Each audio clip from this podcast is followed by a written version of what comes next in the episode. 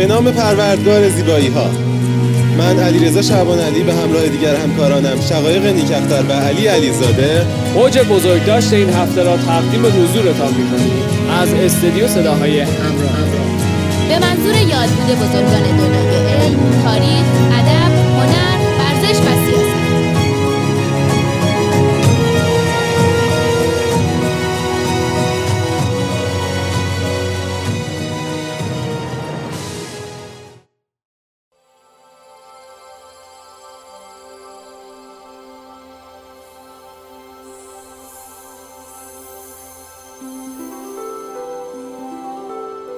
بویل رابرت بویل شیمیدان، فیزیکدان و مخترع ایرلندی 391 سال پیش در لیزمور کاسل ایرلند به دنیا آمد. اگرچه فلسفه شخصی و پژوهش‌های او آشکارا ریشه در سنت کیمیاگری دارد اما امروزه او را به عنوان نخستین شیمیدان مدرن و پایه‌گذار شیمی جدید می‌شناسند. وی در همان طفولیت زبانهای لاتین، انگلیسی، فرانسه، عبری و یونانی را فرا گرفت و در هشت سالگی به کالج آتن وارد شد و پس از سه سال تحصیل در اروپا به سیر و سیاحت پرداخت. پس از مراجعت به انگلستان وارد مرکز تحقیقات علمی آکسفورد شد. از کارهای بویل یکی کشف قانونی در فیزیک است که به نام قانون بویل معروف است و دیگری مربوط به سرعت صوت است.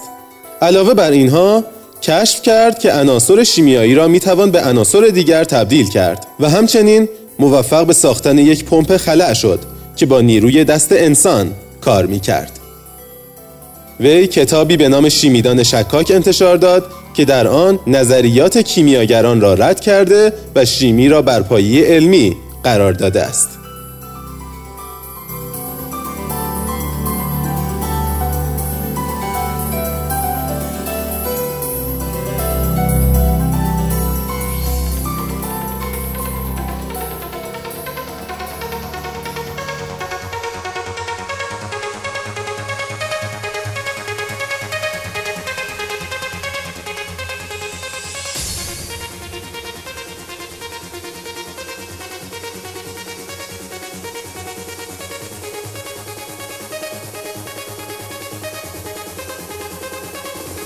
مورینیو ژوزه مورینیو سرمربی مشهور پرتغالی 55 سال پیش به دنیا آمد. وی که پسر دروازه‌بان پرتغالی ژوزه فیلیکس مورینیو می باشد، کارش را به عنوان یک فوتبالیست آغاز کرد. اما وقتی دید توانایی چندانی در آن ندارد، به مربیگری روی آورد. در اوایل دهه 90 به عنوان دستیار مربی و سرمربی تیم‌های پایه کار خود را آغاز کرد تا اینکه به عنوان مترجم بابی رابسون مربی مشهور انگلیسی انتخاب شد. ژوزه جوان در آن زمان که مترجم رابسون در باشگاه های پرتغالی اسپورتینگ لیسبون و پورتو بود از مربی کهنه‌کار انگلیسی درس های زیادی گرفت تا اینکه به عنوان مترجم به همراه رابسون به لیگ اسپانیا و بارسلونا رفت. ژوزه دورانی رویایی با باشگاه پورتو داشت و از همان زمان خود را به عنوان یک مربی بزرگ شناساند. وی در سال دوم حضورش موفق شد با پورتو سه جام به دست آورد. اعضای پورتو در آن سال قهرمان لیگ پرتغال، قهرمان جام حذفی پرتغال و قهرمان جام یوفا شدند. در سال بعد نیز مورینیوی جوان دوران بسیار خوبی داشت و توانست پورتو را برای دومین سال قهرمان پرتغال کند. اما اوج کار وی رسیدن به اوج افتخار در معتبرترین رقابت اروپایی و قهرمان کردن پورتو در لیگ قهرمانان اروپا بود. در ادامه همان سال مورینیو که در ابتدای راه مربیگریش بود به لیگ برتر در انگلیس رفت و سرمربی چلسی شد. چلسی دو سال بعد موفق شد دو بار متوالی و بعد از پنجاه سال قهرمان لیگ شود. مورینیو در طی همین دو سال به عنوان بهترین مربی سال از طرف فدراسیون بین‌المللی تاریخ و آمار فوتبال انتخاب شد.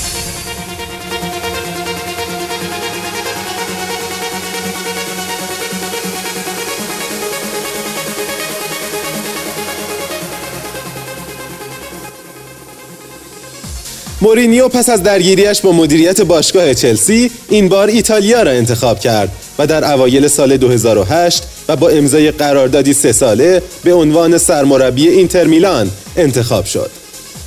در کمتر از سه ماه مورینیو اولین جام خود را با اینتر کسب کرد و توانست سوپر جام ایتالیا را فتح کند و فصل اولش در ایتالیا را با قهرمانی در سری آ کامل کرد. اینتری ها قهرمان سری آ و جام حذفی ایتالیا و از همه مهمتر آنها توانستند زیر نظر مورینیو قهرمان لیگ قهرمانان اروپا شوند. این افتخارات باعث شد تا وی مجددا از طریق فدراسیون بین المللی تاریخ و آمار فوتبال به عنوان بهترین سرمربی سال 2010 انتخاب شود. علاوه بر آن مورینیو توانست در این سال جایزه توپ طلای بهترین مربی سال فیفا را که برای اولین بار اهدا شد دریافت کند.